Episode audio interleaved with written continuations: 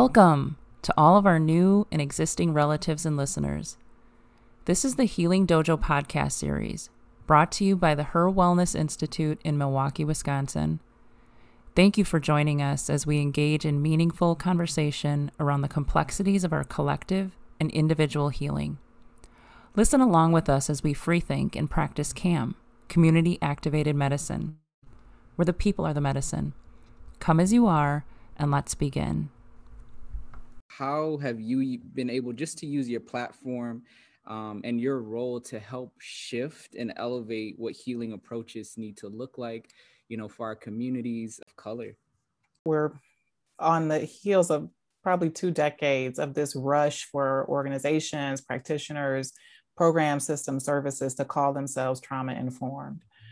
But largely, the trauma informed frameworks that have been accepted, adopted, are decontextualized from history, um, decontextualized from how colonialism and imperialism have caused uh, harm across generations, uh, decontextualized from the impacts of enslavement, and then all that happened after.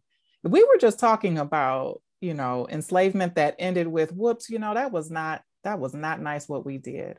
Right. If we were just talking about period, it's hard to even imagine like how do you even just talk about genocide and say, well, you know, we did that, but now we're we're we're going to stop it. We're going to we're going to get out of the way and let human healing happen. That is not what happened.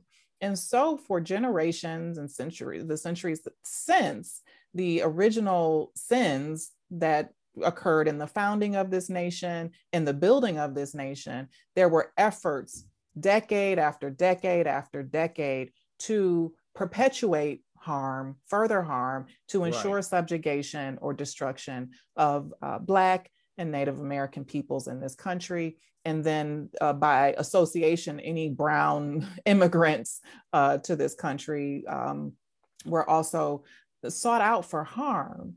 And so, you know, you can't talk about trauma informed care and only look at the family, only look at the dyad of the parent and child and wag your finger without more deeply and historically contextualizing how is it that this family is in this state? How is it that children in, in a community of people who are the descendants of human beings who have capacity to heal and nurture and love on and care for and educate their children, how is it that we see such deep despair, such disparate outcomes, early death, that has to be contextualized in history. And that is the conclude that's a conclusion that i've only more recently i'll say uh, been courageous enough to say out loud. I was first trained in trauma informed practice in the ACEs study 10 years ago more than 10 years ago now and i sat there thinking ah i see how my people my community have has been harmed i see and understand the realities that impact my family today so differently because I understand what developmental trauma can do and the association that it has to these really horrifying health outcomes and early death. Ah, it makes sense to me. And yet, that was the it did not feel welcome in the space to say, ah, I think we might have be onto something here. right. right. And so I just kind of um, and and I, I reflect on this often like is this internalized white supremacy in me is this internalized anti-blackness what is this thing that kept me from saying out loud at the time and in the course of training that occurred since then hey this is we need to talk about racism. We need to talk about genocide. We need to talk about colonialism and, and, imperialism if we want to understand the communities that are disproportionately showing up in our programs and services. And so I did that in my own way and certainly began to share as I began to teach trauma informed care. And then getting the, to know um, Dr. Perry, the community of Indigenous practitioners that Dr. Perry has worked with around the globe right so the aboriginal people of new zealand and australia they they're also like nmc yes we need to we need to talk we need to share um, the the Native American community here in the states, like lifting up their babies and saying, "This is, look," and and tying the healing back to culture, because that's the other thing that trauma informed practice, it, without careful consideration, will do is acculturate healing, and and assume that these Eurocentric um, theories are fact, and the healing, the indigenous and um, intuitive healing capacity within Black and Brown communities, and I like to call them the people of the global majority, the, that there is intuitive healing, there are healing practices, there are healing rituals and routines that are in our culture. Some of them we might need to claim or reclaim or pull back from the appropriation that's occurred. But there are healing mechanisms that are available to us, and we've forgotten because we have had that healing work acculturated, as I'm calling it, saying it in this moment, um, or assimilated. And I'm, I, I have to say, be careful with yoga. If you are teaching yoga and you are not teaching its historical, spiritual, cultural foundation, then don't do it. That, that's where I'm at now. Same thing with mindfulness. If you're out here thinking he invented mindfulness and meditative practice, like pull back, I'm not saying don't practice it. I'm saying understand the cultural roots because then you you understand that the people of the global majority have the capacity to heal themselves. And I would argue that European culture, as you said, oh. Allison, has the ability to heal itself. Yeah. Claim and reclaim your stuff too. You know what, Habiba? What I like about what you finally said, because I was waiting, you know, I think race as a construct is a lie. No, I mean, it's important to understand that so race is a construct, it is a lie. White supremacy is a construct and a lie, but it they are both doing real harm.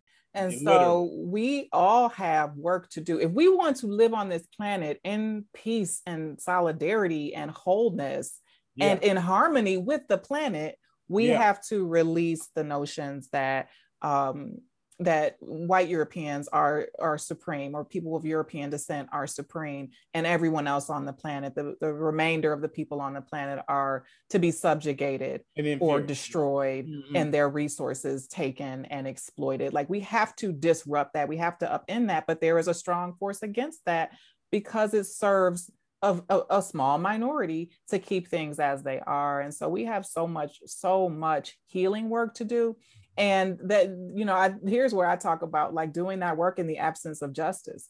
Because right. it's how do you right 500 600 years of such extreme and profound wrong? What i learned from leah in this process is that intergenerational trauma goes back before enslavement. Yes. Humans for millennia now have made very dynamic choices that create fear and trauma. And I know we have limbic systems, and I know we can go into that, but you're absolutely correct. How there, you're right. It has to be done regardless of the injustice. I, I often talk about it as if we went to Mars, we need a spacesuit because the climate is so bad. Yeah. So what you're talking about is the climate. Yes. And that we need to ultimately have our own spacesuit, our own sense of uh, air, if you will, our own climate that allows us to uh, facilitate that healing in injustice. Mm-hmm. So what yes. we have to do is do our part so that we can care for ourselves. I mean, that's the that's the beautiful part about CAM. And I and I'm so excited. I'm so go ahead. You was about to say something about the climate and the injustice. Yeah, I mean that you you've clinched it there. It's like we we have to pursue our wellness and our well-being as human beings who mm. are the inheritors of really deep and, and globalized trauma. You know, yeah. I think what is unique to this construct of white supremacy, anti-blackness, and um, and racism on the whole is how globalized the impact has been yeah. and how harmful this these constructs have been to the economy of the world to the access to resources to the creation of borders you know, we're talking about national borders, but right here in the States, all of the gerrymandering that has happened, right. all in service to ensuring that there is an imbalance in access to resources and you know my mom and i were talking the other day I said there was a time like human beings if if the if the environment got hostile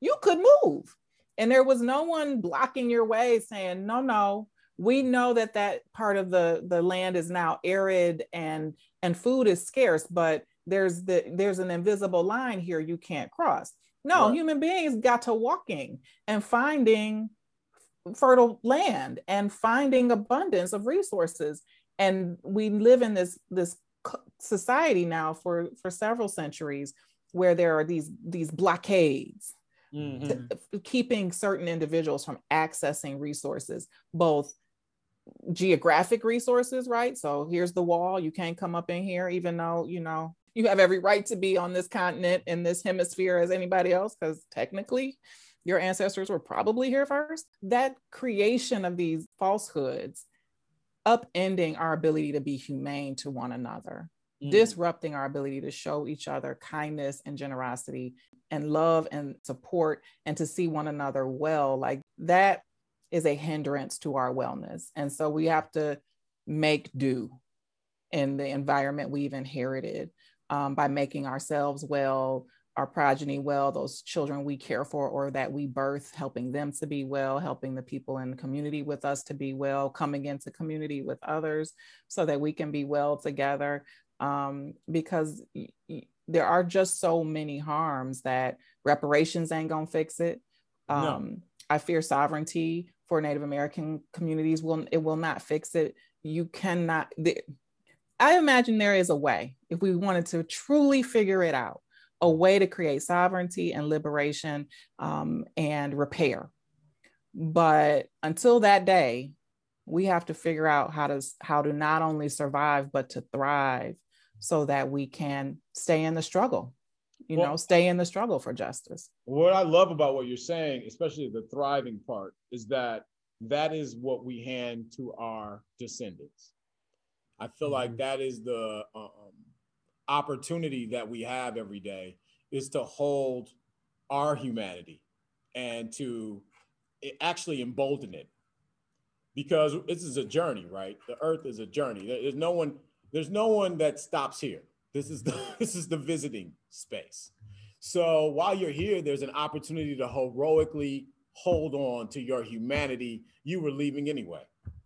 Hmm. and then you get to pass that on and so I just love what you're, I love the whole conversation. What I would love it to know is, is there anything you would love for our audience to know that they can carry with them as they practice? Because one of the beautiful parts about our audience and the people that listen is that these are all practitioners of that humanity, that humane, that that wellness, right? We are here at HIR Wellness, and this is community activated medicine. So, is there anything you would love to share with our community? Because they, I'm sure, would appreciate any encouraging or insightful or thoughtful words that can help us continue that vision you're talking about. Yeah. Um, you know, I'm reflecting on on the words I, I wrote in preparation for this conversation. And so what I will say to you is what um, I would have hoped or perhaps needed someone to say to me in my early career or in my period of study, which is um, you are worthy of healing, you are worthy of wellness, you can achieve healing and wellness um, through freedom dreaming. Um, I'll, I'll, take that term from Dr. Bettina Love. Um, imagining a future of liberation and working together, coming into community with folks who are interested in freedom dreaming with you and helping to build that um, that that world, that society of wellness that we all are in so so desperate need of. Um, I would offer that for those who are people of the global majority, I offer that you are enough. Um, that this world has told you that you are less than, you are an imposter, you are um, unable to achieve at the same level as as as uh, your white colleagues or peers or friends i would offer to you that you absolutely are enough uh, whether you choose to go hard like my ancestors told me work twice as hard right to get half as far you can choose that or you can choose to rest in your identity of who you are and create the the world that you desire for yourself and for your community and for your people in whatever way that you choose to do that. Um, and and i will offer to to um, our white colleagues and friends um, stay in the struggle. Um, join the struggle. We are in a battle for our humanity uh, you are disadvantaged by the legacy of your heritage um, the legacy of enslavement and colonialism and imperialism and uh, capitalism that relies on the exploitation of bodies, the bodies of children and vulnerable people.